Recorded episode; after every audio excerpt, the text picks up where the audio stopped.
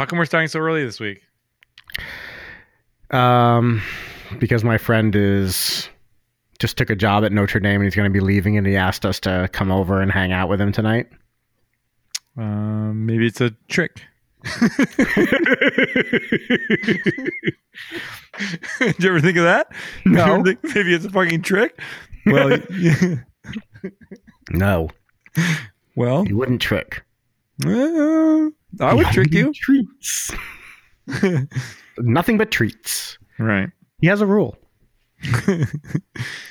It's weird. Teats full of treats. That's what he says, actually. what? That's like Teats- his thing. Teats are full of treats. yeah. Teats are treats. On Suck the Halloween. teat to get the treat. That's right. Teats are treats. and then he chooses for you. Which which teat? Teat or treat. He's like teats or treats. He makes it seem like it's going to be your choice. right. It's it's not.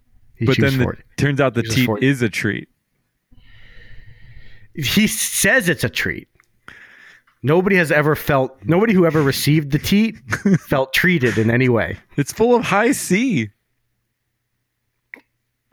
Oh wait, you thinking about Sunny Teats? Sunny Tea? Sunny tea. Oh, you talking about Sunny Tea? All right. All right.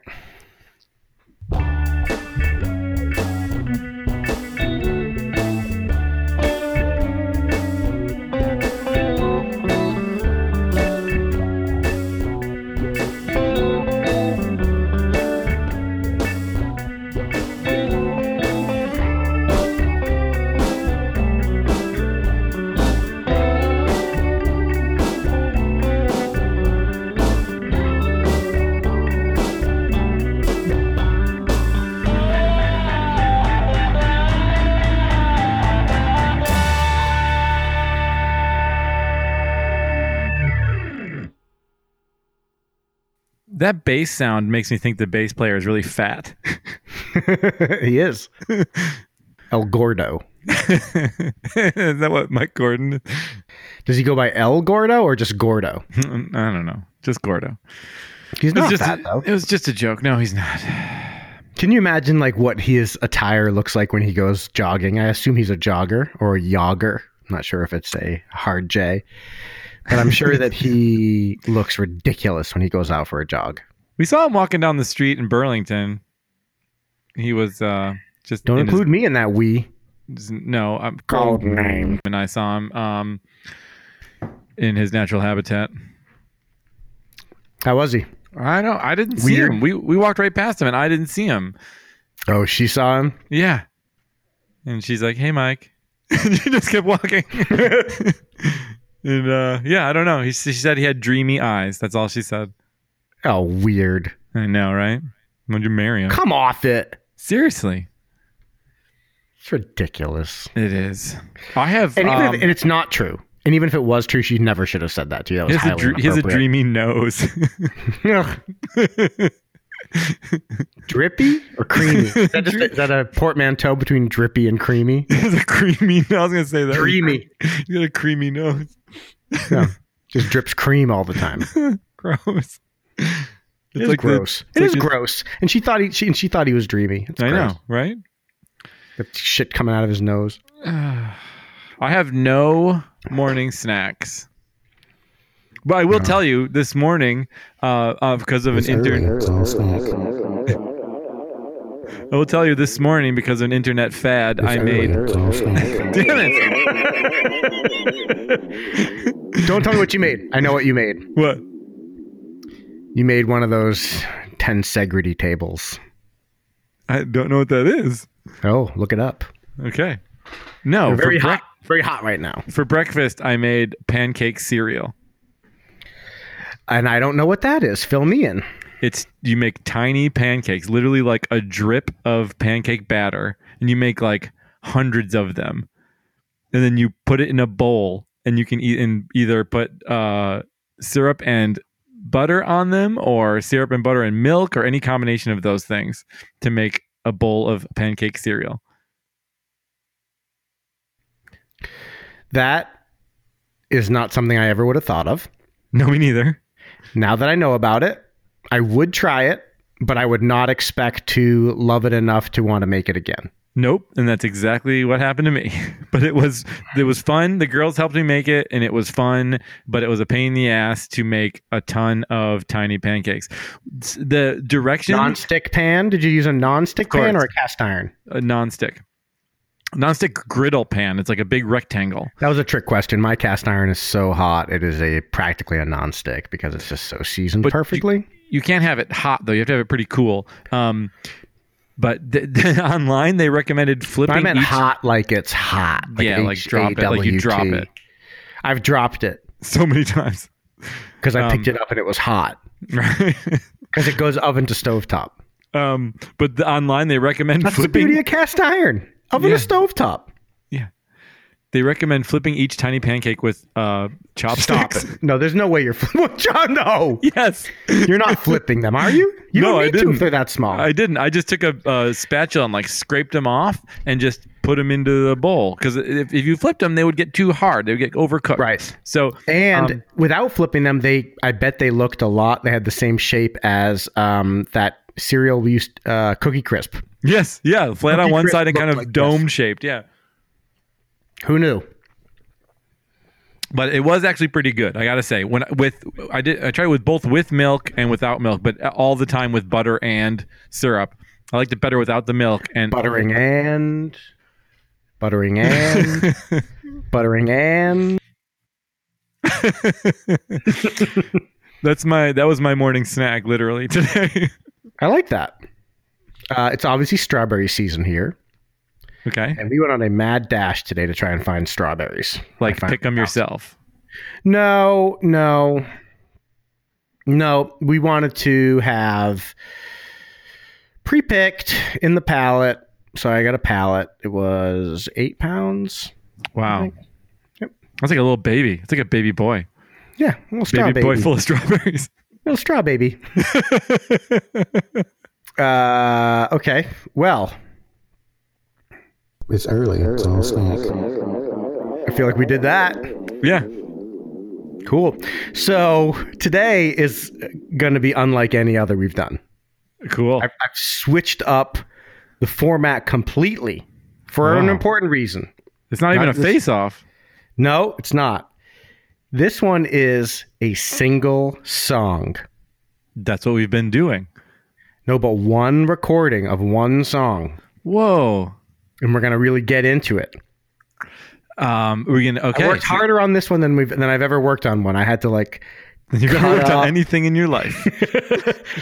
I had to cut up. Oh, speaking of that. Speaking, let me a little sidebar here. I'll allow it. uh, my friend sent me a picture of his girlfriend's coworker caught like a 150 pound sturgeon. Wow. It looks like a big armor plated catfish, and they estimate it to be like 105 years old. Whoa. And he said that uh, it took an hour and a half to reel it in. And all I could think about is there's no way I would do that for an hour and a half. No. Uh, well, if they had beer and someone was feeding you snacks and maybe grapes, like Nope. no. reel to reel in a fishing reel for an hour and a half you know after like 10 seconds my arm starts to Do you have a fighting belt or no fighting belt? That's the real question. i don't know if you have those when you're like it was this was like on a creek bed Oh yeah, I guess that's not an ocean fish. no it was like in a river Yeah. so I was, I just it just seemed awful to me and then i started thinking is there anything like physically physical activity that i would do that takes an hour and a half start to finish and i I've- couldn't think of i couldn't think of one thing that i would want to do for I've- an hour and a half I've uh, well, I mean, just just jamming. I've jammed straight for an hour and a half, and that is physically exhausting in itself. Like not stopping at all, just like continue playing continuously for an hour and a half. Mhm. But right yeah, and that's Don't not even that hard. yeah, yeah, blisters on me fingers. I was just gonna ask if thine got blisters on thine fingers. uh, okay, well, yeah. So that was that. So that made me think of that for some reason. I don't know why. Working really hard. Oh, Yeah. I was working really hard. That's right. So I really put a lot of thought into this one, which means it may be awful. Nah. I, I don't know. it may come out terrible. Sometimes when you are breaking new ground, Sometimes there are times. There are there are times where there you time need to. heed a certain call. Yes, exactly. and the world must come together as one. Everyone will fall in line behind us because of this groundbreaking concept of listening. has and got com- a shoulder. That's by Willie Nelson. this is a song I was singing today. I'm going hungry. Hey, Temple I'm of the Dog. Hungry. He's going hungry. I yeah. I don't know. why I thought Temple They of the Dog invented the two voices you were allowed to use in the 90s. Yeah. They did. They invented them. What about Dave Matthews? He's got a different voice that, that was invented. Nobody else was allowed to sing like that, though. That's right. Oh, other people sang like Yeah. oh Um, my word! Everybody wasn't it. It was a whole decade of. All right, so here it is, and this is the craziest part, and why I felt like we should do this here because we could really, like, this is even like. Uh, th- this is something we haven't even talked about yet, so I thought this would be great. And I know, I know it's a little outside the You keep rules. saying this. What is this? What? What? What? What have we not Jerry? Garcia band? Oh, Jerry Garcia band. wow. So, and here's what I want to say about the Jerry Garcia band. uh huh. just to start out. Um, I love the Jerry Garcia band. I don't listen to it very much, Yeah, me neither. but when I listen to the Jerry Garcia band, I do not listen to the 70s stuff. I Uh, listen to the late 80s stuff. Y- yeah, yeah, yeah. I think I'm more familiar with that myself. And part of it probably has to do with very early on when I was getting into the dead, I got that live double disc Yeah. of just Jerry Garcia band. They only released two albums when when when Jerry was alive. One was the the studio album and one was that live double. now, what? was- Who are the main like big names in the JGB? We'll get into that Oh, a little bit. okay. Starting out in the 70s, the stuff I don't listen to.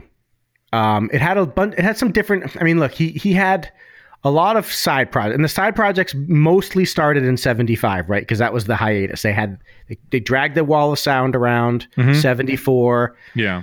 Then they had the Farewell to Winterland. It's the Grateful Dead movie. You know, that was like the end, right? They stopped. They were going to have a hiatus. Mickey came back for that last show and then peace out. and you ruined it. Right. During that break, all these side projects started, Bobby and the Midnights. I think. they Don't might have been a lot about his stuff.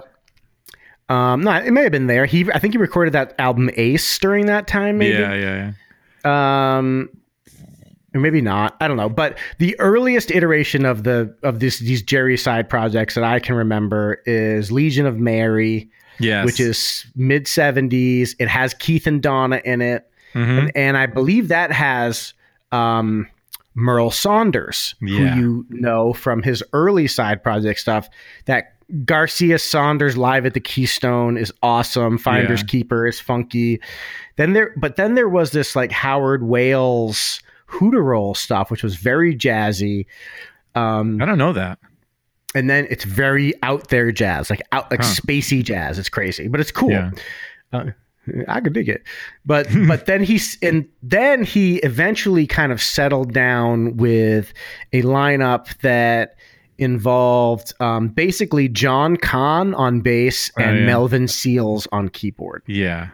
Um, and by the time it was the 90s, it was kind of a real set. Like in in like 82, 83 that- through like 90, the the the lineup for the the um the Jerry band was pretty set and it was really good.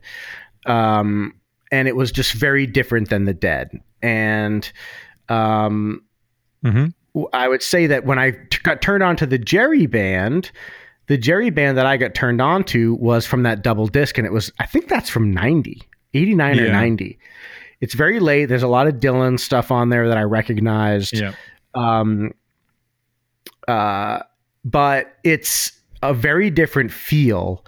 Um, but it works so well for Jerry's voice, and it's it's when I listen to the Dead from that same era, I always feel like ah, something I really don't love. We've talked about that a, a bunch. Part of Yeah. it's the aesthetic of what the Dead sounded like. Wait, I have something to say about that though. Go ahead. So it's what is weird to me is that I don't like the dead from that time period either. But one of my favorite, like that, the JGB stuff is great from that time period. But then also like what he was doing with David Grisman was incredible in the early 90s, like 92 or they had a tour and that stuff was great. And it was so on and he sounded so into it and so engaged and so vibrant. And then you listen to the 90s dead stuff and you're like, he sounds like he doesn't care sometimes. And Right, there's just a like, huge difference, a huge difference, and and I can't tell if to me if it's the aesthetic that I just don't like the way the Dead sound, and I have something to compare it to. Whereas, like, and that's another thing I wouldn't even mention that that whole side thing with the Old and in the Way, yeah. um, and the Garcia Grisman stuff. We I didn't mention as far as side projects go, but Yep. that's you know there's plenty of that too. Yep. Um, but for for me, the when I listen to like the '70s, like that Legion of Mary stuff, Mhm. I feel like there's something missing there because it sounds like it could be the Dead to me, like the Dead that I love, and it's not. Um, Or uh, Riders of the Purple Sage too. well, that, he sat in. That was a real band he sat in with. Yeah, they were. Uh, they already existed, right? And then he kind of. yeah, yep. Yeah. Um, but but when I listen to the Jerry band from that time, I'm like, I can't believe that I could listen to a an '89 Dead show right now, and I would not be blown away. I just Right. wouldn't be. But you Yeah. listen to this late '80s Jerry band stuff, and I fucking love it. I love it. And I don't get that. And I regularly go back to that Garcia Grisman stuff in the 90s and I love it. And I listen to it all the time. And there's incredible emotional, like it just so intimate. It sounds incredible. It's all live stuff that I listen to. And I just, but I would not listen to the dead from that period. But yeah, it's weird. And I recently saw a clip um, of Trey talking on Charlie Rose show. He's And canceled. he was. Oh yeah, that's right. He actually grabbed grabbed Trey's ass at one point. he says he's asking Jerry about like going to the see the dead and all this stuff, and and Trey says that he's talking about Jerry and how how moved he was by Jerry and how blown away he was by Jerry and how Jerry was a singular being and all this stuff. Yeah. But one of the things he says is that Jerry is um, one of the most soulful singers he's ever heard. yeah. Yeah. And I think that the Jerry band that And Trey I've didn't learn a for thing tonight, from that. he can't do it. He's Trey. No. Yeah. Um, but um, that song "Miss You" is really good. Um, but I, and I'm not joking. I love it. I know what you think. And so this one I think is going to show off Jerry's vocals a bunch of times. I love it, and it, we'll talk a little bit more about the difference. But let's just get into let's just get it going to the beginning, okay? Yeah, let's cool. just get it started. And remember, there's going to be cuts Yeah. yeah. because it's the only way I could do it. But I think I think we, I think it'll work. Cool. All right.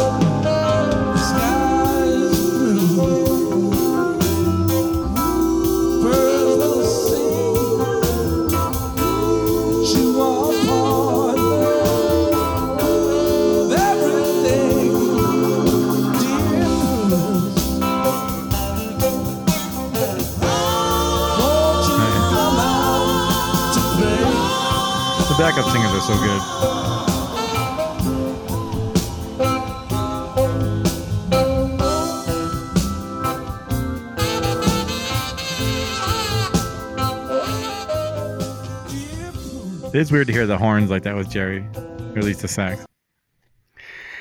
Yeah. So let's just jump right into that piece. So first of all, this is Jerry Band 89. Um, Yeah, dear Prudence. I, I mean, I'm surprised. I didn't, you know, I mean, you're not a huge fan of the Beatles. I know that. I'm not. Uh, this is 9 1689. This is available on Garcia Live Volume 13. This song, obviously, it's Dear Prudence, the Beatles songs. And I think just in that little clip there, I think there's a lot to talk about. Yeah. So, first of all, obviously, it's a Beatles song.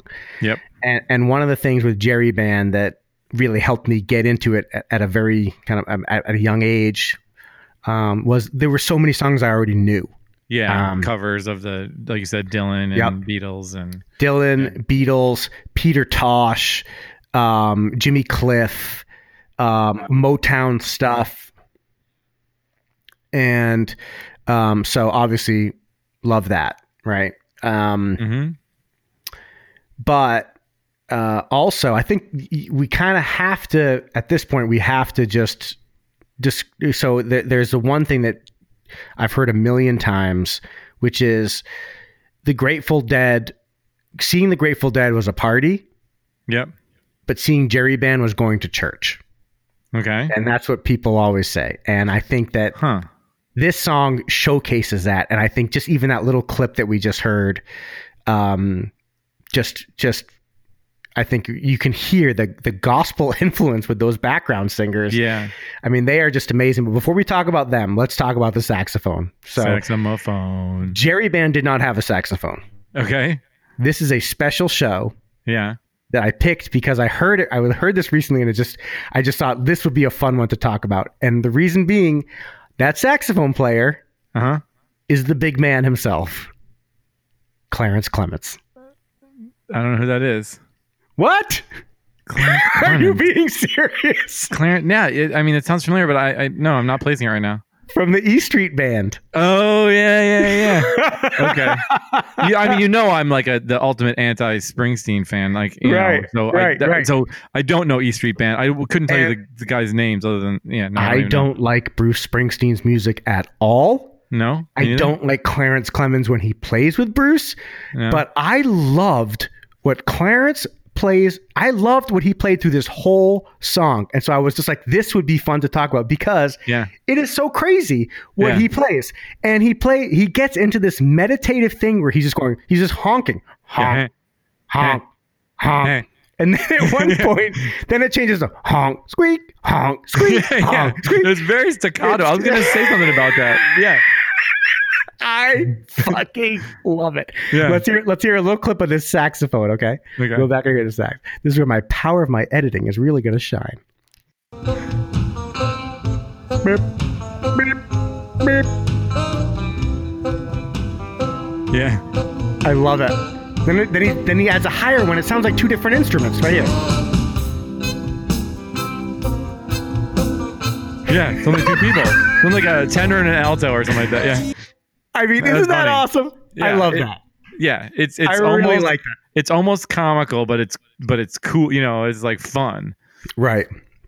But then Yeah. the other thing that you really hear in this first clip is those background singers. And Yeah. let's Yeah, just that's so talk a little bit about them because I never knew anything about them. No, Uh, the two singers at this period of time, it's not Donna at this point. it's not Donna. Nope. It's Jacqueline LaBranch and Gloria Jones. Mm-hmm. Jacqueline LaBranch, Gloria Jones. Okay. Jacqueline LaBranch joined in 82. Gloria Jones joined, joined in 84, and they were both there through 95. They were they were the background singers. Mm-hmm. So they they were the real deal. Jacqueline got introduced through Melvin Seals. I'm not sure how Gloria Jones came around. Um, but they were um, Gloria Jones started singing in a church, obviously. Um, then she moved to Oakland. Uh, Jacqueline Branch actually lived in San Francisco in '66. She lived around the corner from the Grateful Dead and on Ashbury Street. Yeah.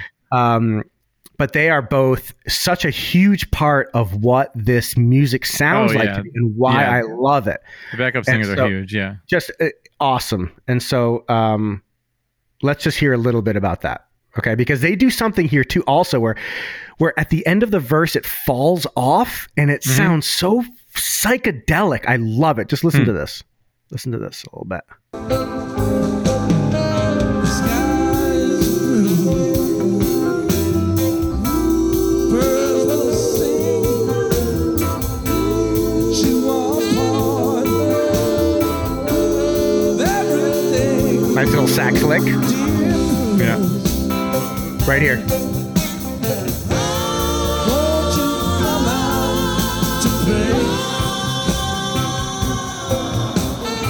Wow. Do you they, hear that? They, they, they must have ramped up some reverb or something on there as they're coming I down. mean- yeah, that was really cool. Isn't that cool? That is really cool. I didn't notice that the first time around. That is right, awesome. right.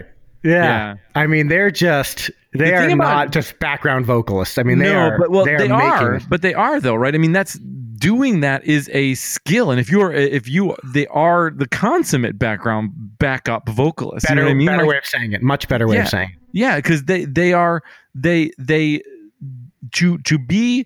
It's not only are you complimenting what the lead is doing, what everyone else is doing, but the the the collaboration between those two singers, those two backup singers, the the unison they have to be in, and the and the the rehearsal and, and, and everything to get where they are has to be uh, incredible. Has to be a ton of work, and and they are it uh, you know just to work with someone like that. It, it sounds to make it work that way, you have to be in you know total uh, you know lockstep and just and understand what that person's doing.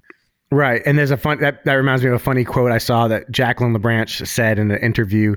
Um, she was talking about what it was like to be with Jerry, and she was like, she, she, she says something like, Jerry was a Leo man. He was cool. He was a chill dude. She's like, we would. He had this. We had this rehearsal space, and we would go and you know we would start rehearsing there, but we would just finish it on stage, Yeah, which is just awesome. Just Yeah. awesome. that's cool. Um, and I have no idea what she sounds like. I was just doing a random voice in my head. Um, Yep. But uh, yeah, so love that. Um, and here we go. Let's just go right into verse two.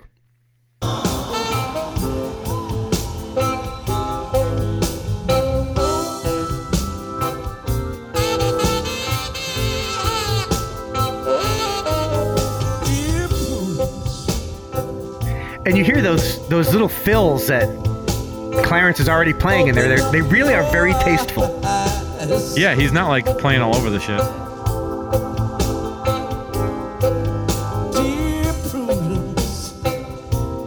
And Jerry really is invested in the vocals. through the sunny sky. And they don't they don't try to do like Skies are blue. The Jerry band version of it, right? I mean they're they're very true to the song and you really one of the things Jerry Band really shows me is just how much Jerry loved music and wanted to honor it because he's not making this his own at all. I mean, he's Uh, he's yeah, I mean, well, he is in in the sense that he's, as you said, invested in it. It is his own. eh, eh, right, but he's not Those trying to do right, a those vocals right there were super soulful. Just, just I didn't want to miss that opportunity.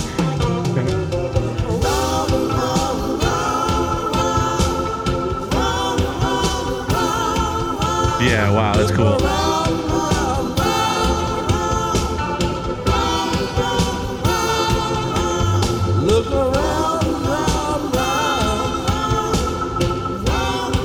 I just love his voice here.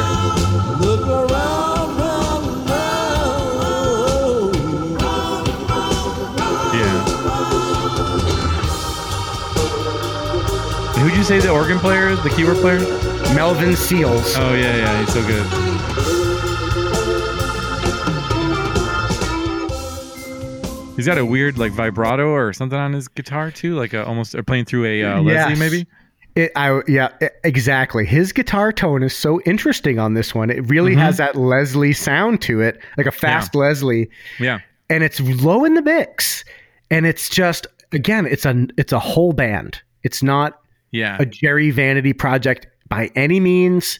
It's a full No. band, and um, you mentioned the keyboard, so let's go back and hear a little bit of this keyboard that um, I love. I, I love the keyboards on this Melvin Seals. Um, let's go back and let's do a little bit more of the keyboards that we just heard, um, so we can hear Yeah. kind of what his tone is and just focus really on what his tone sounds like. Yeah. Yeah, and I I boosted him a little bit in the EQ too because I, I pulled this mix off the internet. Um, but yeah, I, I really like this. Um, Wait, you can really- mix the different instruments? What are you talking about? well, I just EQ just with EQ. Oh yeah, yeah, yeah. So let's let's hear let's, let's focus here a little bit on the keyboards. It's just a swell, but the volume and the mix and the tone is perfect. the sunny sky. Just a perfect bed.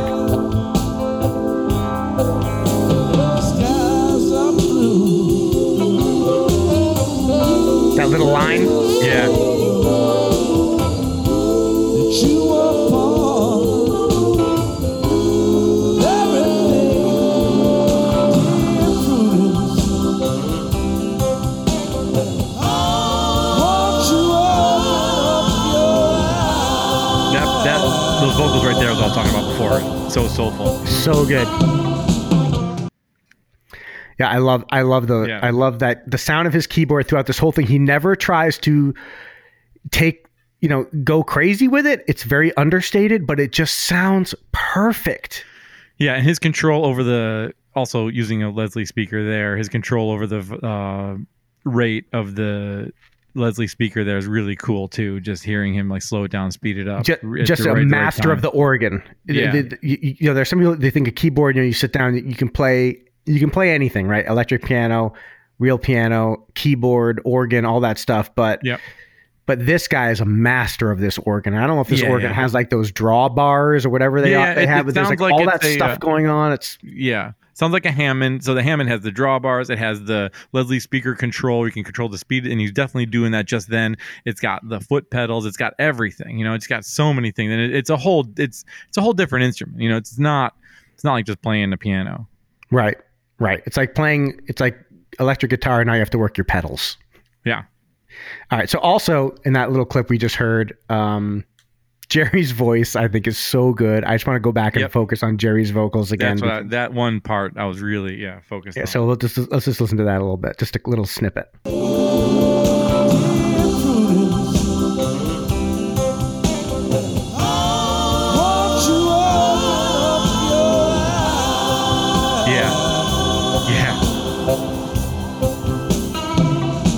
Crowd gets really into it too, and that's exactly the really spot- do. Yeah. That's exactly like I'm glad we were focusing on it now because we kind of talked over it the first time it came around. I'm like, wait, we got to stop and comment that how soulful those lyrics were because we talked about it before. So I'm glad we heard it again a couple times. But that really is, uh, yeah, it, that that moment we just he really lays into it and he's like right. There's a couple times he's a little pitchy here and there, but that time he's like right on and like just full force uh, soul. And in these later shows when i've seen like there's a lot of video around this time from the Mhm. late 80s a lot of video shot and i don't recall seeing jerry smile all that much on stage in the late 80s with the dead Yeah. with the jerry band he's always smiling Yep. always smiling um at least that's how i feel uh and i i just i feel like you can hear it um Yeah. All right so that we've heard the first kind of intro we've heard the first verse um, we've heard the second verse so now now the part of the song there's like a little interlude um kind of the middle section of the before the real guitar solo there's this interlude section so let's listen to that part of the song now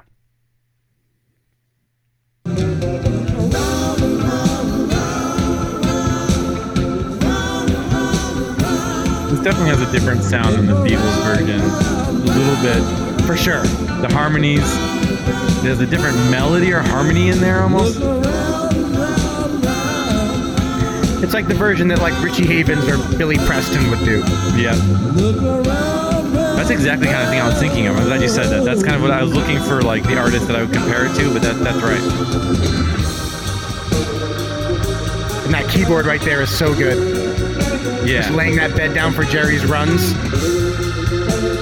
He's got a like chorus or something on there? And that keyboard right there. I love that. Oh, yeah. Just re- just kind of creating what Clarence was playing I earlier. gonna say, almost like the sax, yeah. Yeah. I I mean, they're so locked in for a guest. And Clarence, I mean, you know, you do know about the um, what's it called? When you play the sax, you're playing with the growl. Do you know about that? Played sax for two years, and no. So it's like you almost hum in your throat while you're playing. That's how he gets that like fuzzy sound, almost like a Oh, distortion really? on his sax. And he like only plays with that tone. Really? That's really interesting. Yeah. So, okay, so there's a there's a bunch of things to listen to. Go back and listen to on this one. Um, the first one though, I think is is the drums. Um, the drums really get cool here.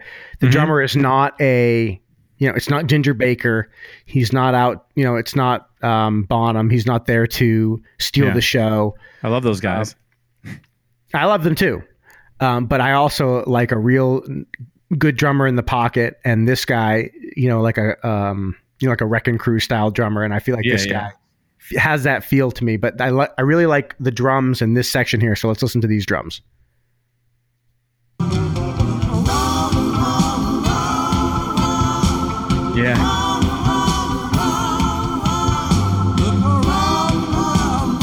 Almost like Bonham and how heavy it is, though. You know, you're- Right, it's very heavy, Yeah. but there's no variation. There's no fill, so it has a Right. real nice balance to it. yeah. But the tone is awesome, Yeah. and it also feels kind of Ringo-y. Yeah. Yeah. Anyway, that I- I- going into that last part there was cool too. yeah, yeah.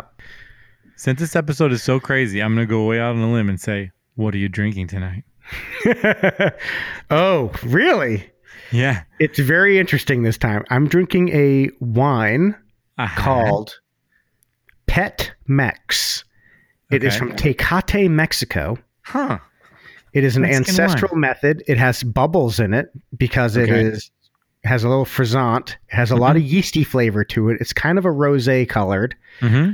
Um, they call it a sparkling wine. Um, this one's called Bichi, B I C H I, and it the what the label is really cool. It has like a all the different all the labels have different luchadors on them, Oh yeah. but they're like but they're like naked. They just Like have the real- mask on and they're they naked. real people? No, just- they're watercolor paintings Oh, okay. of a luchador. Yeah. And if you turn on, on the back label, you can see his butt. It's like the backside of him in Can black you and see white. his wang? No, on the because on the front he's holding like a big axe that's covering his Oh. wang. Mm. but it's good. My the wine my wine guy's been telling me to drink this, try this for a long time, and I haven't. But the other night we were having burritos, Yeah. so I said, "All right, I'll try it." is it like a uh, type of wine? Is it just is it one brand that does this, or is it a whole like type of wine where a lot of people do this in Mexico? I have no idea. Uh, my Hmm. knowledge of Mexican wine is very, very. Uh, Yeah. it- it's practically limited to this bottle. Okay. um, but it says ancestral method, Teyes, Tecate, Baja, California, uh, Baja, California. Yeah. Yeah. Oh, it's it's it's very good. It's it's it's like a cross between wine and like a farmhouse ale. It has that yeasty, Wow. bubbly farmhouse ale taste to it. Yeah. Um, but you can still tell it's wine. It's got a little residual sweetness. It's it's very good. I think I gotta try that stuff. What are you drinking? Um, cheap bourbon. What do you mean by cheap? Evan Williams. Oh, I don't even know that. It's uh, one of the cheaper bottles, but I actually really like it. You can get a bunch of it for pretty cheap, and it's just like a good uh, sipping bourbon for me. I'll just drink it with a little bit of water and some stones. It's great. Who makes that? Like what No, what uh, family is that? Evan Williams. Yeah, Evan. Uh, it, they're just a big. I think it's Evan Williams. They're the ones that make it. You ever seen that? Uh, I believe it's published by GQ. They have that bourbon tree family tree thing where like they show like okay. there's like six big whiskey houses and then like it all kind of flows up from there and then they branch out and it's like Yeah, so this the might be. the branch is, the older the whiskey is. Yeah, this might be some part of a bigger thing because it's a pretty. I mean, it's just huge. Like I said, it's a cheap bottle, hugely probably mass produced, and but as far as you know, I I actually really like it, and uh, so I uh, drink it pretty regularly. Cool. All right. So we heard the drums from that little interlude piece. But for me, the real star in that interlude piece is the the way that Melvin Seals and Clarence Clemons start playing off each other, there's Yeah. a, a period in there where they're doing a little real playful back and forth and i think it's it, it really shows to me like it like when i heard that was the first part where i was like okay like i like that honky squeaky cool Yeah. repetitive meditative thing he was doing but i was like yeah. Yeah. you know okay but this piece right here to me really shows clarence clemons knows what he's doing is sitting in here and is not just sitting in here he's fitting in here Yep. so check out this this little snippet with the the keyboard and the sax interplay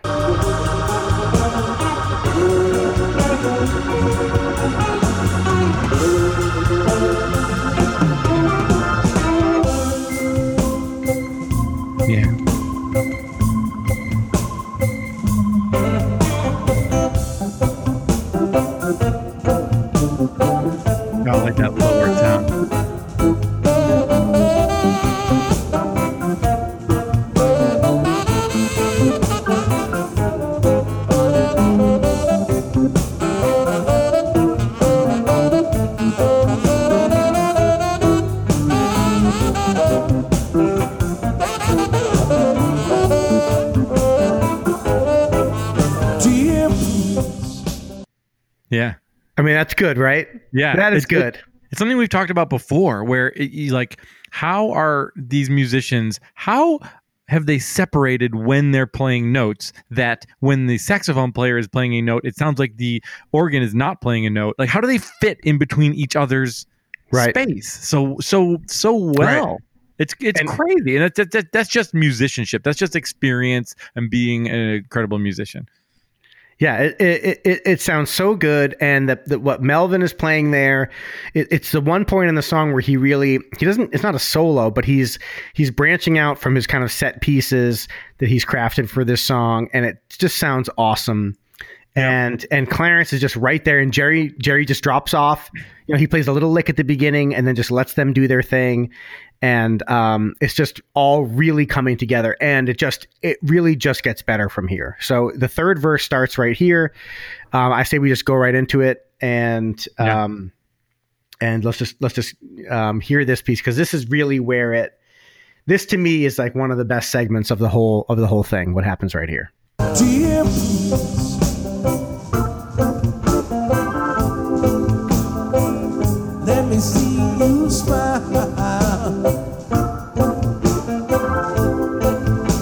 keyboard right there is so nice.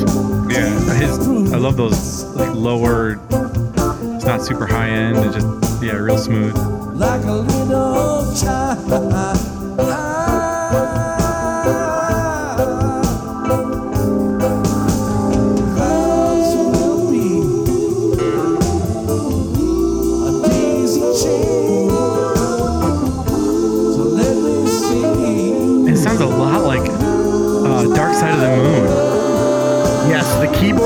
Those background singers are Yeah. very dark side. Won't you let me see you smile?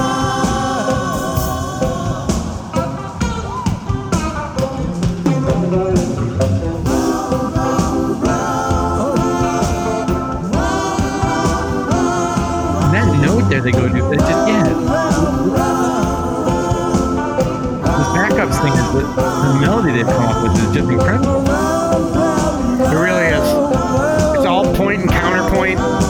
Chord tones, and, and Jerry's vocals are so good here. Okay, yeah, so that you can tell we're about to launch off into the yeah, into the you know the big solo or whatever but um let's break that down because there's there's a, there's so many great things going on there. Um but to me you know the best part is at this point we, we just talked about it a little bit where the keyboard and and the sax and i was so glad to hear you say this where they figure out who's plays what. Yeah, in what we just listened to, there is a part where they all execute that perfectly. Yeah, I know Keyboard, the about, guitar, and the sax. And Yeah. it comes in, Jerry plays a little lick yeah. and then just drops out and lets the keyboard it, it is just so let's let's listen to this this interplay that goes on here. Um and and the don't so there's going to be the interplay piece. Then Jerry comes back in with his vocal, Right. and it is just so good. And what the band just played was so sweet. You just hear the crowd just be like, yeah. oh yeah, my no, word. I heard that. and yeah. then Jerry, Jerry, after the crowd reacts, Jerry gives a little like, "Whoa!" it, is, it is so awesome. So just listen to this little snippet that we just heard.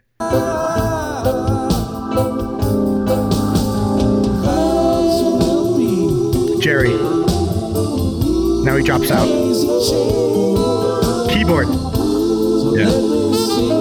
Sax. Yeah, that- yeah.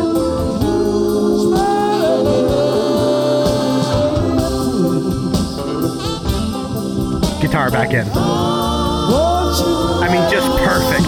Perfectly executed. Jerry. Crowd. Jerry goes, whoa. Yeah. Listen. There. oh my God. oh, I love that so much. I love that. That just came together and you can just hear him. He's just. Yeah. I mean, that's just, I mean, come on. This is 1989. Would we ever be listening to a 1989 Grateful Dead show and be like, I mean, this is, I just can't, Right. maybe, maybe I'm open to it and I'm going to keep plugging that And we've 89. been doing it. Yeah. But, but this is just, oh my word. This, this and maybe, maybe they're all good for someone, but for me, this Yeah. is the 89 I want to hear. If I'm listening And to Jerry doing something in 89, it's this. Yeah, and Jerry, you can tell that it's just it's just the other musicians, just complete trust in the other musicians that he's got with him, and that's his enthusiasm there. I think it's the crowd reaction, but also he knows that everything he's doing and everything everyone else in the band is doing is just cool and was right and worked out, and he trusts them to do the cool stuff because they're just accomplished musicians. Yes. Yes. And then let's let's so let's go back and let's just listen to Jerry feeling it, okay? Because I love it. I love it. Let's listen to Jerry feel it.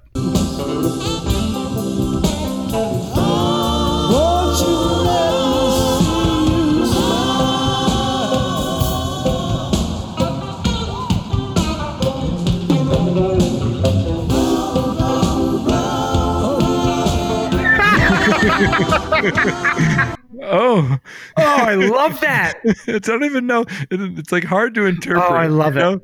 It's like, yeah, I'm not sure if it, if Oh it's just like if he's doing it as like a vocal, um, you know, like a just a thing to add to the music, or is An he? re- ejaculation? yeah, yeah, like but but. uh, You know, but like a musical ejaculation, like you know, during that one Zeppelin tune where he like has a complete orgasm, sort of thing. But um, Did I tell you yeah. my idea for the Robert Plant vocal? Did we mention this on the show already? No. Uh, so one time, called name and I were driving out to go fishing one day at lunch when we used to work together. Yeah. and this uh I, I think it's Whole Lotta Love is on the radio and we're listening to robert plant's vocalizations throughout that and we came up with this idea where it would be so great if somebody could hire him to be like a radio to do like a radio commercial for somebody Uh-huh. who was having like a big sale Right. and then they would be like come on down because our prices are and they would cut to robert plant and he'd go low yep. would that be great Uh-huh. Anywho, Yep. so yeah, so that was that. So Jerry's feeling it there, and I love it. And so now, obviously, we're going right into the solo, and we're going to start the solo here. So we're like, uh, One quarter of the way through the song. no, we're actually, um, okay, we're five and a half minutes in. okay. Okay, I don't know how And long now the total solo time starts. is. Okay. total time is eleven minutes. Okay. All right, so let's let's go into the solo now. Yeah. and we're gonna And- oh, obviously it's a Jerry solo, obviously. it's a Jerry solo, but listen to what Clarence does because Mhm. he sits back, but then he then he comes into it, and um, Does he get a solo? He doesn't no clarence does not get his own solo but he sits in tastefully in jerry's solo which when jerry gets a solo it's jerry's solo but here Yeah. clarence comes in and you're and you don't know how you know eh, but by now you i mean by this part in the song you trust clarence and it just goes it goes beautifully it's it's just Yeah. but of course we're going to start off back with the with the jerry woe because It's, it is weird to have a sax in the mix and not have a sax solo at any point, though. You know, Right, but I think sax that's is a more solo instrument. Right, but but here it's not, and it works. And I think a sax solo is gross. I'm not into it. And here the sax is just so tasteful and well done, and I love it. So kudos to everyone for not having a sax solo. But here, listen to this Jerry solo, and Jerry's low in the mix, and he's just kind of doing his thing. And it's not it's not an amazing Jerry thing, but um, let's um. But let's just we'll hear it. But for, again, first for the third time in the podcast, Jerry's whoa. And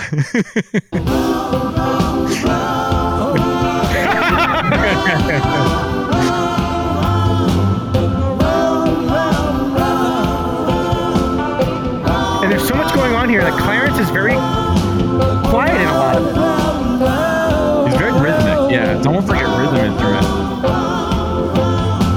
Beep, beep. This is just church. When they, this, church. I hear it. Oh yeah, That's a great organ.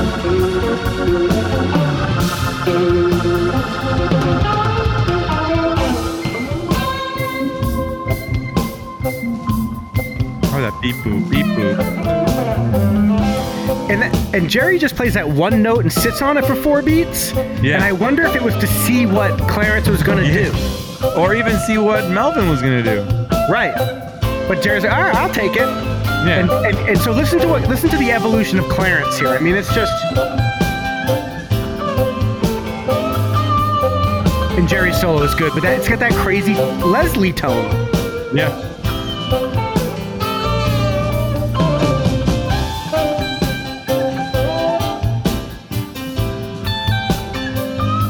There's a little piano in there now.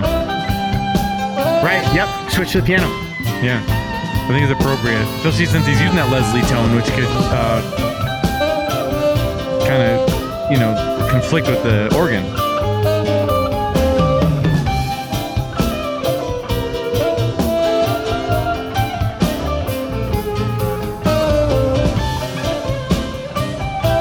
As usual, Jerry kind of like incorporating the melody, or at least the Right. you know the chords into his solo.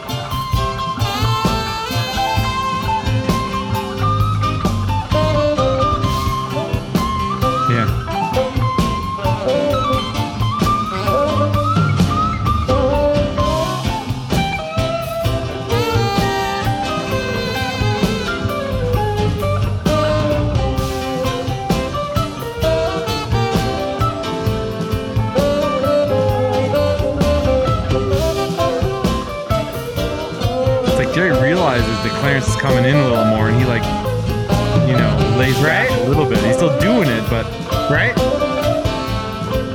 They're communicating. yeah. I like Jerry's. I feel like Jerry's encouraging him to do a little bit more than he's actually doing, but I think Clarence is a little reluctant to go full bore. Jerry's like, "Fuck it, I'll do it."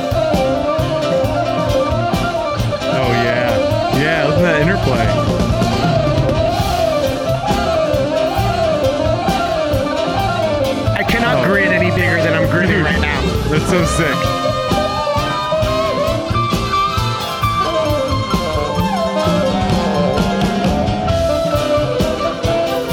I wouldn't say this is a Jerry solo. I would say this is a combo solo between the two of them.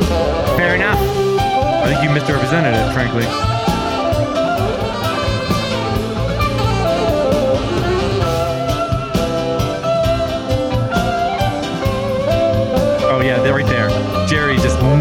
Fucking melody.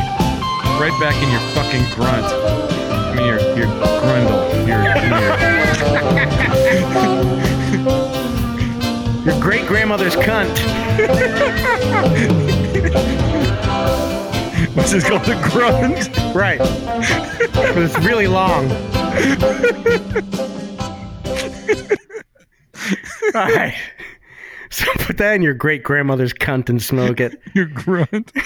Grunt. I mean that, right? That had some shit going on. Yeah, and then uh, really, I really do think. Oh, shit. Trying to get a hold of myself here. Oh, I really feel like um, that was, um, you know, both of them soloing. You know, I mean, they were Right. uh, go- uh, and because Jerry, I feel like there's a point there where Jerry's kind of like, you know, take it, like do something, Clarence, and he doesn't, and so Jerry's like, all right, I'm just gonna go sick, and then he starts going sick, and then Clarence is like, all right, well, I'm gonna go sick too, but it was like kind of like after Jerry was kind of letting him, you know, it was a weird interplay, you know, but it was it was awesome, Right, right. And let's let's kind of um, let's um, let's let's take it through its through its course. like I don't know It's why really I, said, I don't know why I said grunt in the first place. Let's really get let's really get down and close and let's really examine this grunt. so in the beginning, what I noticed is there's this there's this part where um, in the first part of Jerry's solo, yeah, Clarence is just playing the staccato staccato, yeah, like uh, Rhythm. mip, mip, mip, yeah, Okay. So in the beginning, what I was saying, so Jerry is playing the solo and Clarence is just doing a little staccato thing. But then right on the turn, you know, like on the three anda, right? won't you come out tonight? The, the, the four e- three anda, four anda of the last of the fourth beat, right? He Yeah. he plays a little lick that I to me signals to Jerry, okay, I'm gonna start coming in now. Okay, so Okay. listen let's listen to that a little bit.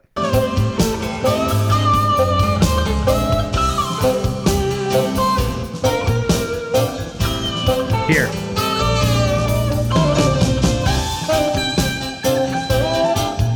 Hear that? Yeah, And then he totally throws away the staccato and Yeah. the interplay starts. And at first it's just interplay. Kind of sharing the measure. it's foreplay. Right. But then but then I I also cut out the part that you called attention to, which is where Jerry seems to be sitting back for a Yeah. little bit. Yep. And to me, what happened, and I don't know if this is what happens, whatever. I haven't gone back and compared to other versions to see if he normally plays like this. But what I hear in this is Jerry doing his solo and then coming back to the rhythm. It's not the melody, but it's like a sta- the standard thing that he plays. Yeah, he's, well, he's playing the he's playing the chords. Yep.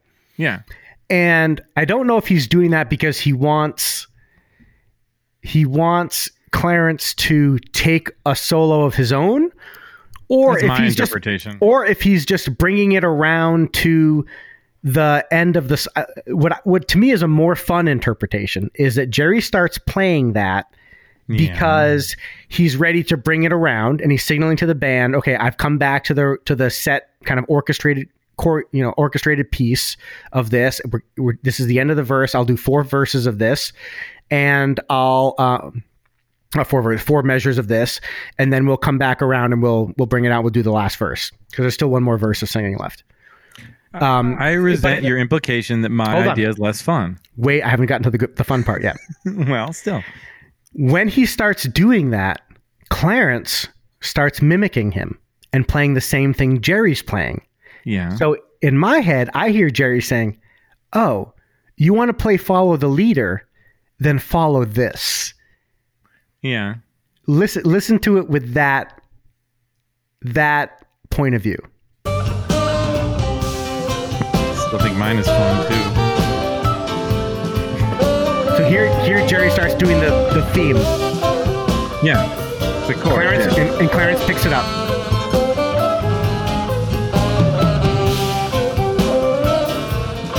He's getting there. Here now he's there. And Jerry's like, "Oh, you want to play follow the leader?"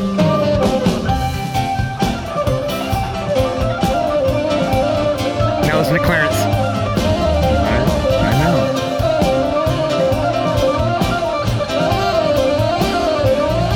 And he, did- he takes a like playing runs Right. and not quite the right Yeah. run, and then he gets the run. Right. I love that. And then they go their own ways, and it's awesome.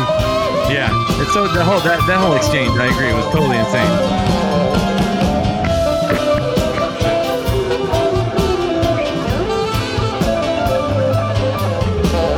Part is so crazy. Yeah.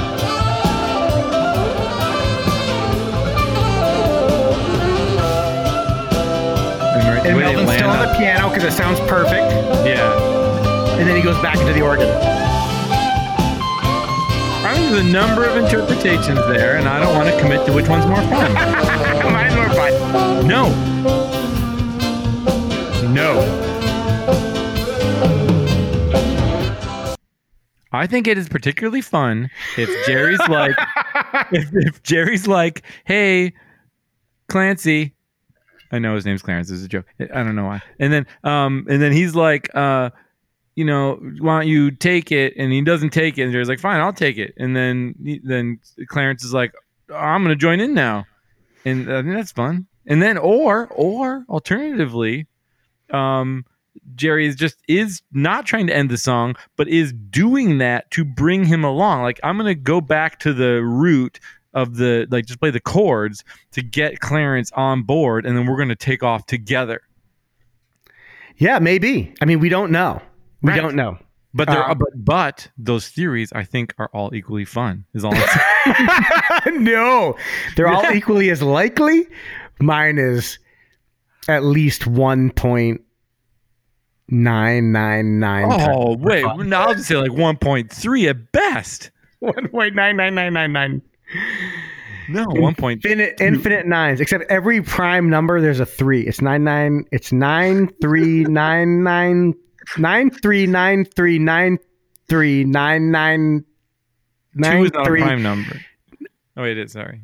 nine nine nine three nine Is it nine one prime number? three. It's one point three three nine nine. Yeah, wait, fuck. I don't. Uh, It- it's this is look. embarrassing now. Don Fanucci just wants to wet his beak. I'm sorry, Um, Don Fiab- Fibonacci. What's what is it? Fibonacci. Fibonacci. Don Fibonacci just wants to wet his beak. and when you edit this show, edit out all the mistakes I made. And all the all the uh, mistaken prime numbers that I that I say. Anyway, I mean, it's not. There's not that many because 24 is the highest number. 20 24 is a prime number too. Now. it is right. All right. So then Um, the last is. So then after that, there's just the verse.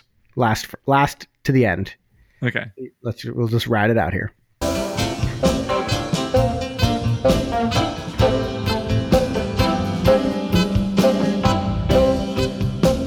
Back to the uh, staccato saxophone. Right. And those beautiful keyboard beds. Back to the organ. Yeah. Crowd showing appreciation. Let me see you smile. Like, I gotta say, I don't like sometimes I don't like the staccato vocals that Jerry does. He makes it a little more staccato. I don't mind it. It's the one thing that bums me out a little bit about this. Mean, that is the song, though, right? Uh, not the Beatles do it.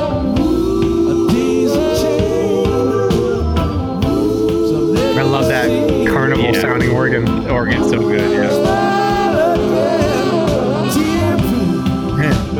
That, he was just playing the lick again. Right, right. That's so cool. And he sings that turnaround right there. So good.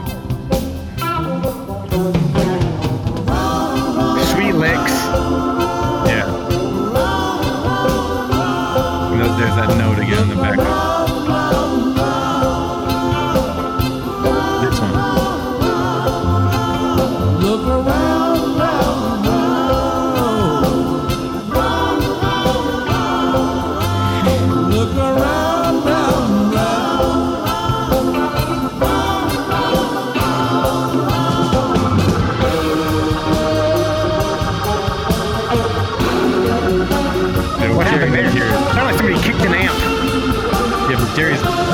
part so good. Yeah.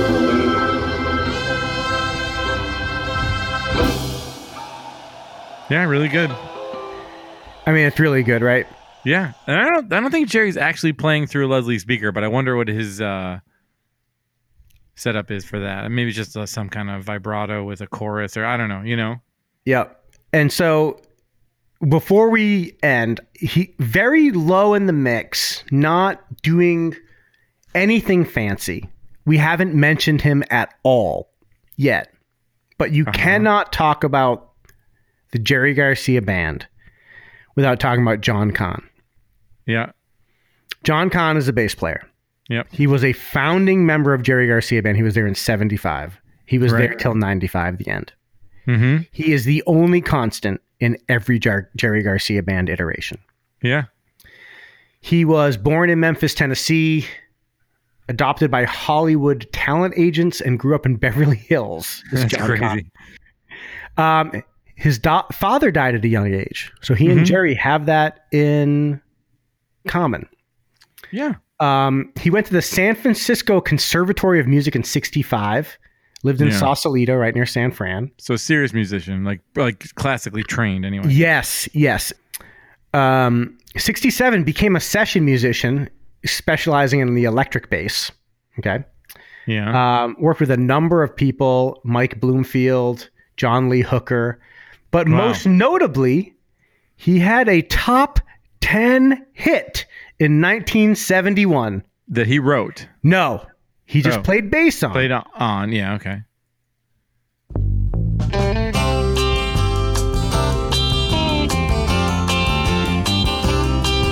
Oh yeah. You know this one? One toke over the line. Yeah. It's John Kahn. One toke over the line, sweet, Sweet Jesus, Jesus, one toke over the line. Yeah. Crazy.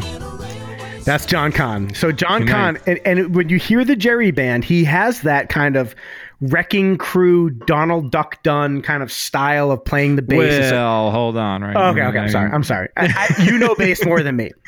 My amateur thing is when I hear that, I hear like quality studio R and B funk, a little I- funky, I, but like I think you're right. I'm, I'm just. I was kidding. I mean, I No, really Donald Duck. Dunn's amazing. I, I love yeah, Duck. I, love really Duck. liked. I I, I him. mean, I remember one of the greatest shows, and I'll, and when I list the top shows I've ever seen was a show that you and I went to in 2004, maybe or earlier, to see um, Crosby, Stills, Nash and Young, yes. and they had Donald Duck Dunn on bass, and I just really?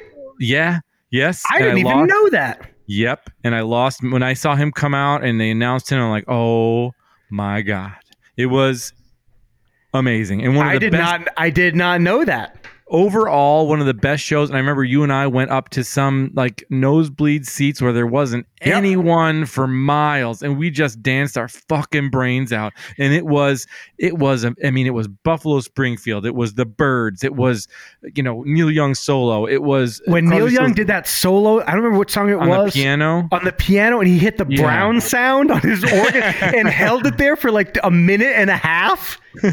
You and I both left that, and I can remember us both almost saying in unison as we walked out of there, "We are never letting Neil Young come to town and not go." without going. Yeah, yeah, yeah. No, it was. Uh, and it I was have amazing. not seen Neil Young since. Nope, me neither.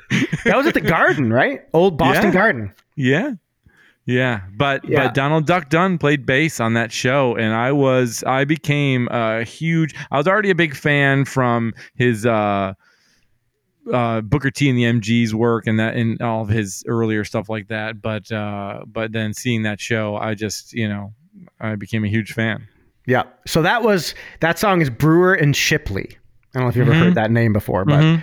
but interesting side note Yeah. on that Brewer and Shipley album, there's another song called Oh Mama. Listen to this.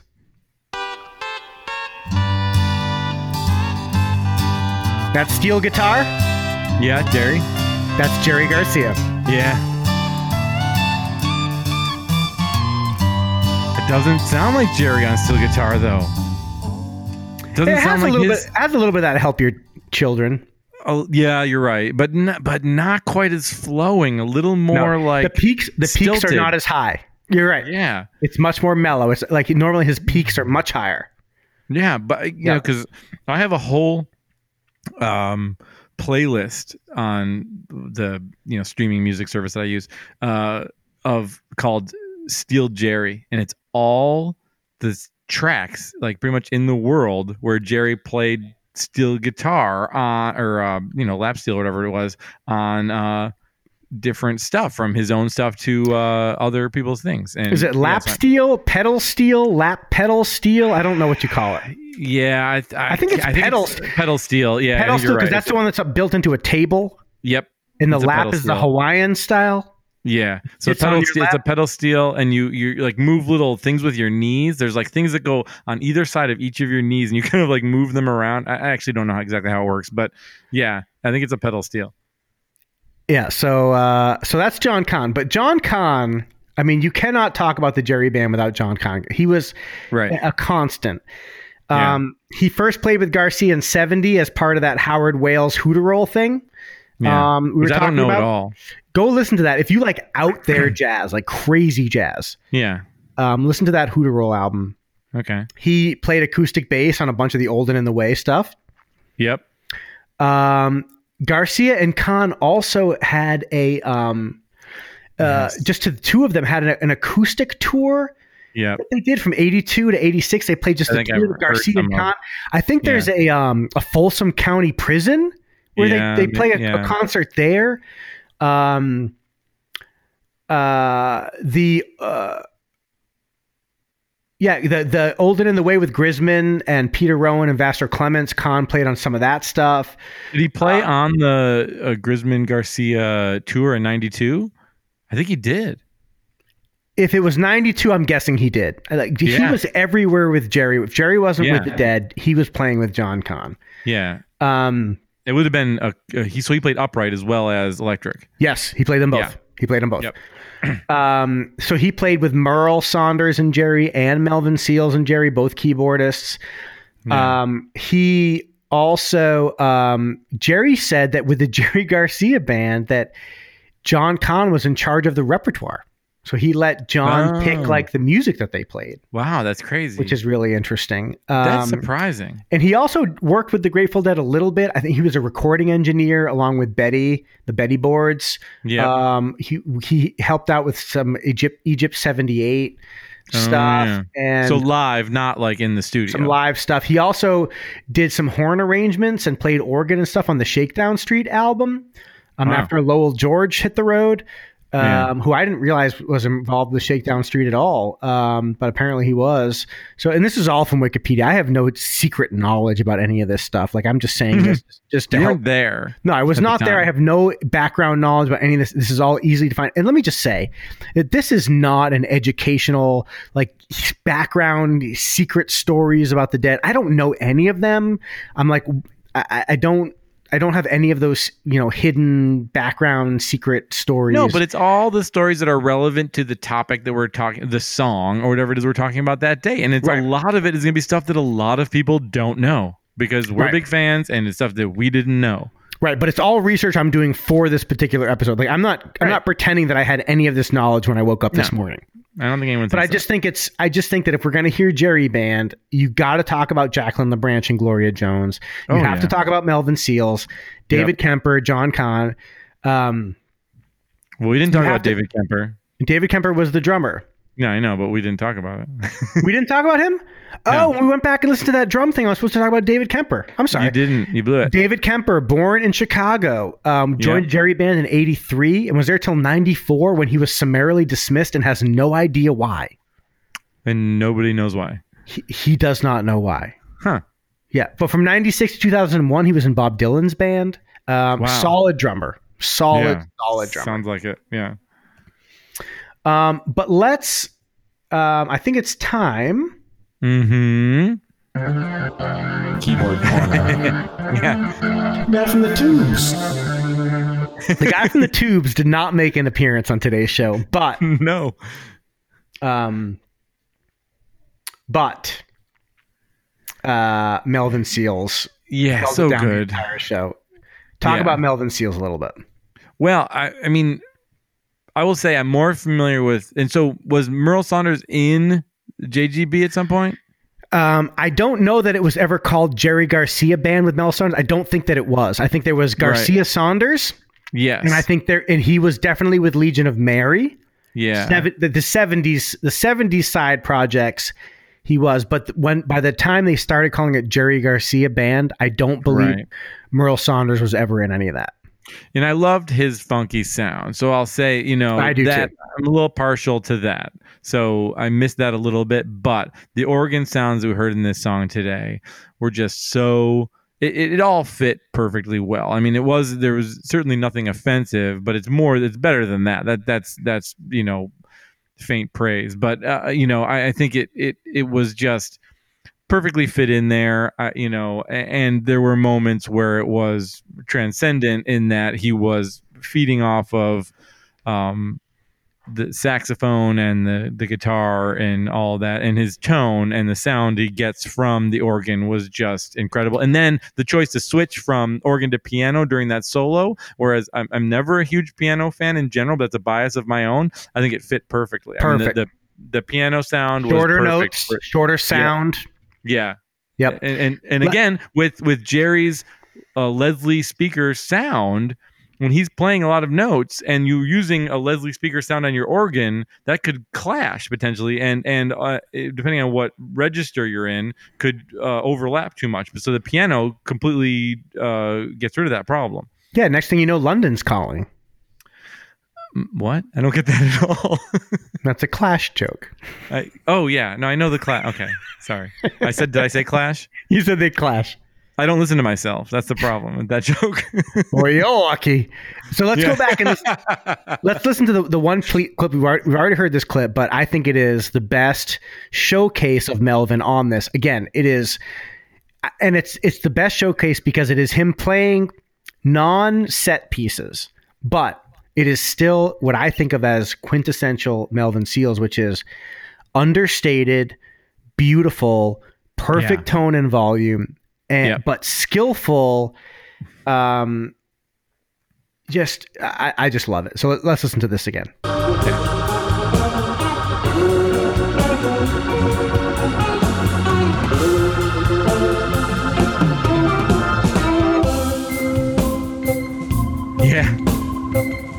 So good. I love that.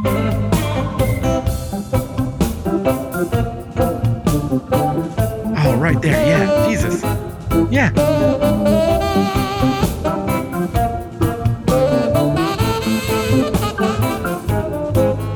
Yeah. Just going from those long to that beep boop beep boop. To that funky The rhythm he just yeah. finds is amazing. and he's playing in different registers where in the beginning he's playing sort of mid-range like um wing like holding down notes. And then he goes to the high register to go to beep boop beep boop. Then he goes to the low register to go to that sort of rhythmic thing. Because he, so he can feel where the sax is in the mix. yeah. He drops out of that, still playing single notes with a funky ass rhythm. It Yeah. is just yeah no really good so and, and, good. and just and the sound the three sounds between that mid-range the high and then the low this it almost sounds like different instruments it's all the same but just that register change totally makes it sound uh, fit in perfectly yeah, I mean, just just a, a, a, a top notch, just premier, whatever word you want to Yeah. say. Just as far as the organ playing goes, yeah really good just just a master of the organ. uh can we talk about the song the song choice and the and i don't know yeah, like, let's do it. what what, what let's do it. so do you know the story of dear prudence No, So, Dear Prudence, the song happened because uh, they, they when they were in India with the Maharishi, whatever the fucking guy's name. was. Maharishi Mahesh Yogi. Yeah. Um, My, one. my of- uncle, my uncle actually went to Iowa and then India to be with the Maharishi. Really? Yes, Wow. Huh. Is that on your mom's side? yes, her brother. Yeah. Huh. That's crazy. Oh, And this was back then, like in the seventies or some shit. In the 70s, yes. Yeah. Wow. Did he stay in India? No, no. He lived in Iowa for for, a a long time. Yeah. Um, but then he came back, and then he began to uh, breed Afghan hounds. Huh. Crazy. Anyway, the Beatles were in India with the Maharishi, and uh, one of the women they were with uh, in meditation, they were all in these separate meditation huts. And one of the women they were with started kind of, uh, due to the meditation, and some people have this response to meditation where they just kind of freak out. And meditation can do this. And I actually was in a meditation class somewhat recently in the past couple of years where one of the women there in the middle of meditation, like, couldn't handle it, like, kind of lost her shit. And this happens and uh, one of the women that the Beatles were with uh, freaked out and wouldn't come out of her meditation hut, and that uh, was the you know when you come out and play. That was the whole. That's what inspired that song, and so they wrote this song about uh, trying to get this person to come out, and you know everyone's like everyone was everyone was except for that person everyone was like really coming you know uh, to a place where they were really in touch with whatever you know and sh- and she just was on the opposite end of the spectrum and they were all sort of like this is awesome. Come out and like and, and try to be with us and we'll everything's gonna be okay. And that's what that song- Yeah Let's yeah let's let's let's talk let's spend a little more time talking about that because one thing about Jerry Band, like I said earlier, it's a lot of covers and it's it's stop that train. It's um, which was which was actually a Wailers tune not just peter tosh oh really? yeah But I, I believe They- Tosh wrote it because I believe it's he did it was a Tosh. tosh tune that was a Wailers song he wrote for the Wailers before he went solo I love Tosh. Me too. Eh, but I mean, there's just a, a lot of covers, and I feel like this was just.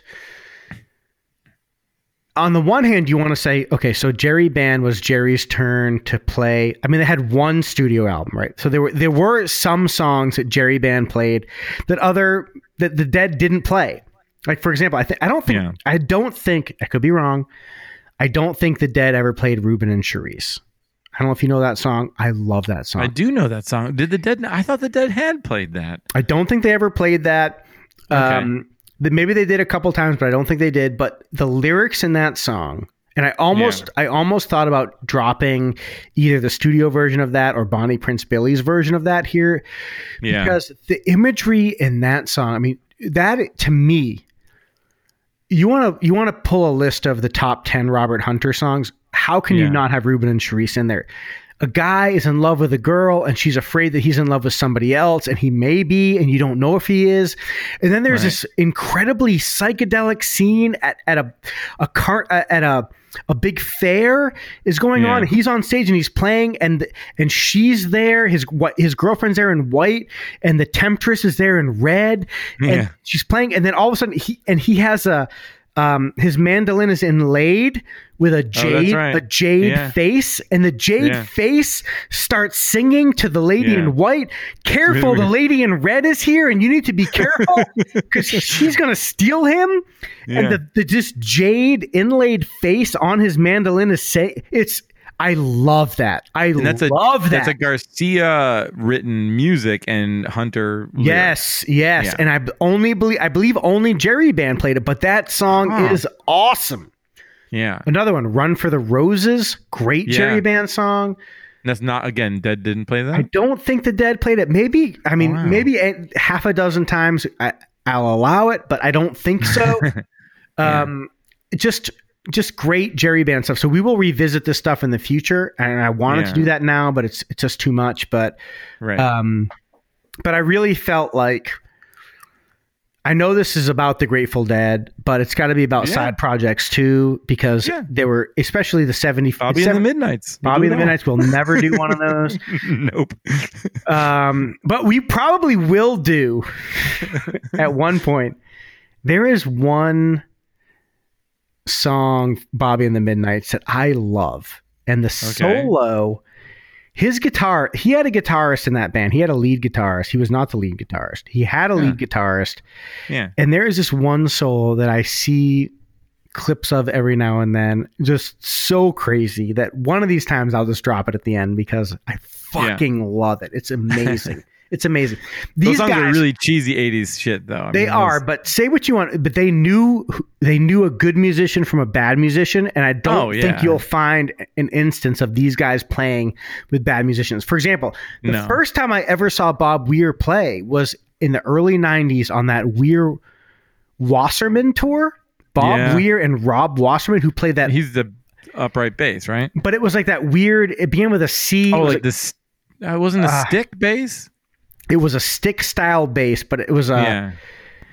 He played a Clevinger upright bass. Oh yeah, that sounds kind of familiar. is but it was just like it so- had no body, right? It had like a yes, yeah. it it was Right. a weird bass that it, it looked like a it had i mean it kind of had a body but it wasn't wider than the strings Right. Yes, right. It's the neck mostly. it was a lot of neck but the whole like a uh, giraffe. but I, that Weir Wasserman, I mean, was so good, and that, and of course, Wasserman's great, and um, Yeah. yeah. I mean, they're just they all played with great people, just great musicians. Um, But I felt like this was a fun one to do. Intro to it was an intro to Jerry Band. It had the classic Jerry Band lineup, the 82 basically on lineup, uh, 82, 84 on. Um, but it also had the Clarence, which was a, a, neat little kind of fun little thing to it. Even though um, we hate Springsteen. Even though we hate Springsteen, but but that's fine. But but but he but come on, t- tell tell me after this, if, if somebody had said Clarence Clemons is a saxophonist for Springsteen, you would have been like, okay, that guy fucking sucks. But Yeah. after this, you I mean, what are your impressions of of Clarence playing with the Dead? No, I'm just Not the Dead, I'm incredibly sorry, Jerry Band.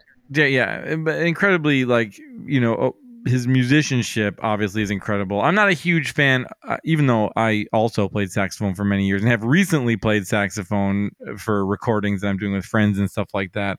Um, I never loved the saxophone, even in, in in I'm a huge Pink Floyd fan. I know they had a lot of saxophone in their later stuff, and uh, that's okay, and it can work, and, and you know I've seen it work before. So I'm just not a I'm not a I'm I'm not a Springsteen fan at all. I'm not a saxophone fan much at all, really. And but that being said, what he does with that, you know, is is uh, really great. And, and as a musician, you can hear that he's just nailing it. He's crushing it. You know, he's he's playing off everybody simultaneously. He's playing off the the organ. He's playing off Jerry. Uh, yeah, it's just a very he's listening, and there's no question he's he's listening all the time. He's hearing everything that's going on, and he's responding appropriately. It's great. Right. Right. I, I, I totally agree.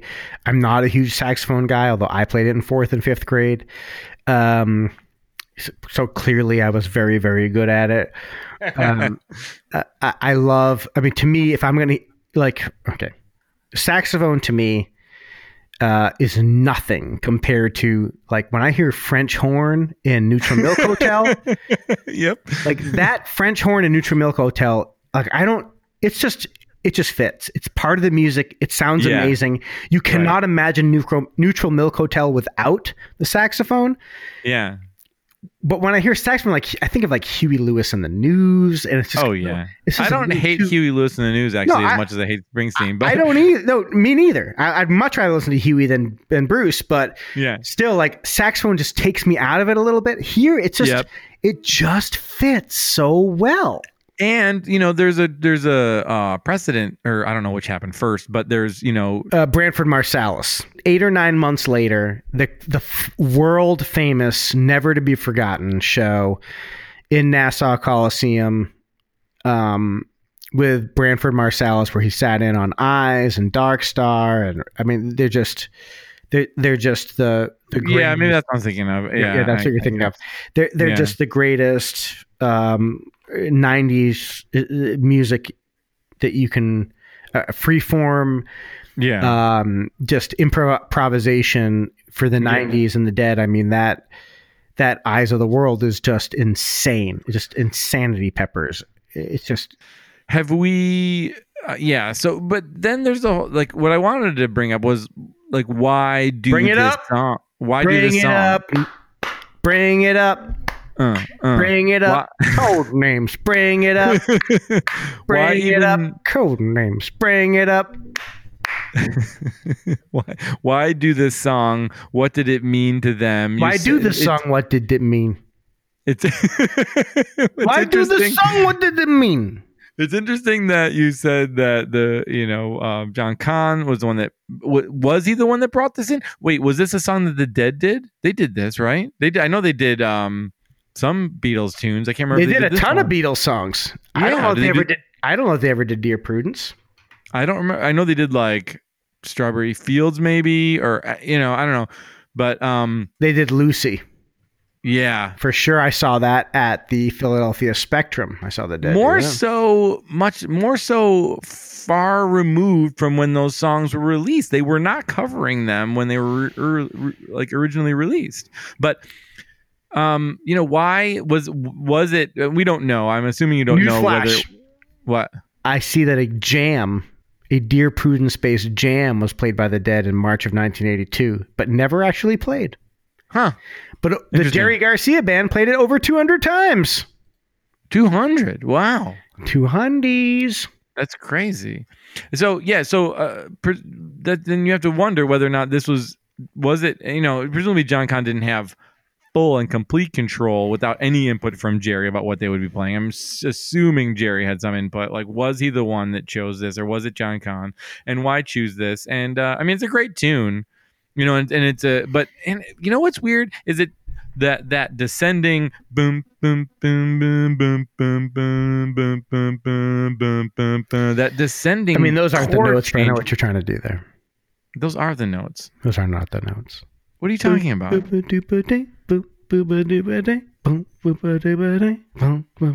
don't think that's the notes at all I don't either. now that I've tried it, it's not as easy as you thought it was was it it's Yeah, I harder. But I I- admit my mistake. but I think I got it. Anyway, the, the, that lends itself to what I would have assumed could be a much more extended jam. It's a very simple. Oh, you could go 20 minute space jam on that. You could go sick on that shit, and they and they, but they chose to go. And when you brought up the, um, who are the you know style of of you know cover that you, you made as an example, Richie Havens. Yeah, yeah, yeah, yeah. Exactly. Uh, or um, the other guy that did like the other Beatles tune that was the beginning of that one TV show. Um, Wonder Years. Who did that Wonder Years thing? Uh, Oh. you know. What would it do? yeah, Uh, John Belushi. yeah. John, uh, you know, Richie Havens or John Belushi. That style of cover um, is what they've chosen to go with, rather than. But that's in within the you know more within the range of the Jerry Garcia band, where they weren't. And they, I don't, they were never that psychedelic, get way out there, uh, sort of group. That's not what they did. Not really. I mean, they did stretch some things out to to, var- to varying degrees of success. Um, I'm called to mind the bass solo that John Kahn does on "Simple Twist of Fate" on the double Jerry Garcia band. Yeah, That- yeah. it is so it's so crazy hmm that I wish I had it here to play as an outro because it's just bizarre. I'd never liked it. It seemed weird, Yeah. but and not and not fitting with that's the thing. Like if it were the dead and everyone else was following along, nah, it wouldn't have could been. do- It if- wouldn't have been good with the dead either. Well, no, but if Phil was doing it, Phil was going way out there. Phil like they would, fo- Phil they would follow along. I mean, it's not saying Phil would play those. Phil would play Phil notes, not those notes, you know. But and then it, Right. but getting way out there in his like weird like musique concrète like sort of concept, and it would have been cool. But going way out there just didn't fit with the JGB. Like it, it wasn't. it, and, and it all fits together like again going back to it the jerry garcia band is church right and Yeah. so it's gospel and the john Kahn, that wrecking crew style of bass playing just fits so well with this with this style of music and it's just it's just perfect like like the whole Phil Lesh is the second lead guitarist thing with the Grateful Dead are doing would not work here. I will quibble a little bit with the church versus party thing in that I understand what you mean in terms of genre of How music. dare you? I understand what you mean. That in is terms of- canon. I understand what you mean in terms of genre of music and that it was gospel style music that the JGB was doing. But that being said, if I could if I could go to a Grateful Dead show and I could go to a JGB show, like it would be like in terms of spirituality, going to church to go to a Grateful Dead show, but then it would be like a party for me to go to a JGB show. But that, that that's my experience. But I, but in terms of um, genre of music, it was more uh, gospel style for the JGB, where it was like rock and roll, which is associated with parties for the Grateful Dead. Do you understand what I'm saying? I understand what you're saying, and I get why you're saying that because to you, Yes. one music might be more moving than the other, and and church equals moving and all that stuff. But Yes, that's all I'm saying. I get that. But I think the other thing that we're not, we are not privy to, and we can never know what it's truly like, is that when the dead were playing Red Rocks and giant stadiums, you know, you know what I mean, RFK and all that shit. Jerry Band was playing Capitol Theater, or you know what I mean, like. Yeah, And so it was a smaller group of diehards that were just. Yeah, can you imagine? Can you Yeah. imagine being so lucky as to love music, love Yeah. Jerry, and have Jerry Right. playing small club shows at that time where you could go see them? and you- when he was playing stadiums and his other Exactly. He's playing Giant Stadium with the Dead, right? Yeah, But here he's playing. I mean, it's just I could like that aspect of of party versus church. I think is for the fans, and it's the fans who are saying that the fans are hanging out in a parking lot of somewhere or the parking lot of the other place, and the parking but lot. I just feel like you'll like- you'll never get to the level that you could get to spiritually at a dead show. I don't think you could get to that point in a JGB show. I just I just don't. I just don't in think that there's- 1989. Well, all right. Okay, Fair enough. that's another um, thing you got to remember the time. Yeah. Yeah, but but I'm I'm talking like all time. All time greatest dead versus all time greatest Jerry Garcia it's band. no contest. It's no contest. It's no right, contest. that's what I'm saying. But I think that when this when this saying came about, we're talking about the 80s, right? We're talking Yeah, about 80s. I can hear that. Eight, and, and and again, 80s dead shows. Again, at that time, especially after Touch of Grey, a lot of partiers, a lot of hangers ons, a lot of hearing, Yeah. oh, there's drugs there. We should go hang out there. But the Yeah. Jerry band stuff, smaller, intimate, much more emotional. Jerry's alive. Jerry's doing his thing. It's just I I to, I mean I can I can see where that comes from. Yeah. All right. Um, well, this was a lot of fun. No, it always I hope you enjoyed it. I really did, and I love switching it up. It's fun. I mean, you know, it seems it feels early on to be like switching the format, but like, but at the same time, like keeping it fresh. You know, it just makes it all makes Yeah, it all awesome. we're just improvising. We're Yeah. just doing what feels good at the time, and and then it could It's be a completely different experience for somebody who goes back and actually listens to this stuff, if anybody does. But Yeah, um, I felt like I know I missed last week, and Yeah. I needed to atone for it. So I felt like I wanted to put a lot of work into this episode, and I felt like that was good. to put a lot of work in, you have really have to just pick one song and go with it. Okay, so we still have not figured out a great way to wrap this thing up. I mean, we don't have a, a sign off or anything. We tried one last time. What was it last time? ago. What was it? I, I had a sign off that I was embarrassed about, and then you remember I said, Oh, um, don't tell me! Don't tell me! I'll think of it. I'll think of it. Um, be cool. no, no, no, it's not cool. Uh, uh, uh, let me. Um, It's biblical. judge not. Yes. Yes, I don't mind that. Yeah. I like that. No.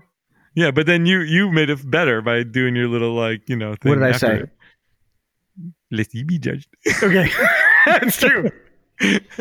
All right, I- so we'll catch you next time on Code Names. Next time on Code Names. Thanks for listening, guys. We love doing this. We can only hope that you, that the one person who listens, it's not our mom, enjoys it. Fifty percent that we enjoy it because I I love doing this so much. And I'm sorry I missed last week, and we didn't record one, and that's why I tried to do extra hard this time. And I also sent you a bottle of wine that's special for special reasons that you'll know as soon as you open it up. Um, Awesome. as a way Thank to you. say I'm sorry. It'll, it'll be there on Monday, but I love doing this, and Me too. so fun and i hope if one other person finds this fun then- Exactly. then, that's enough Yep.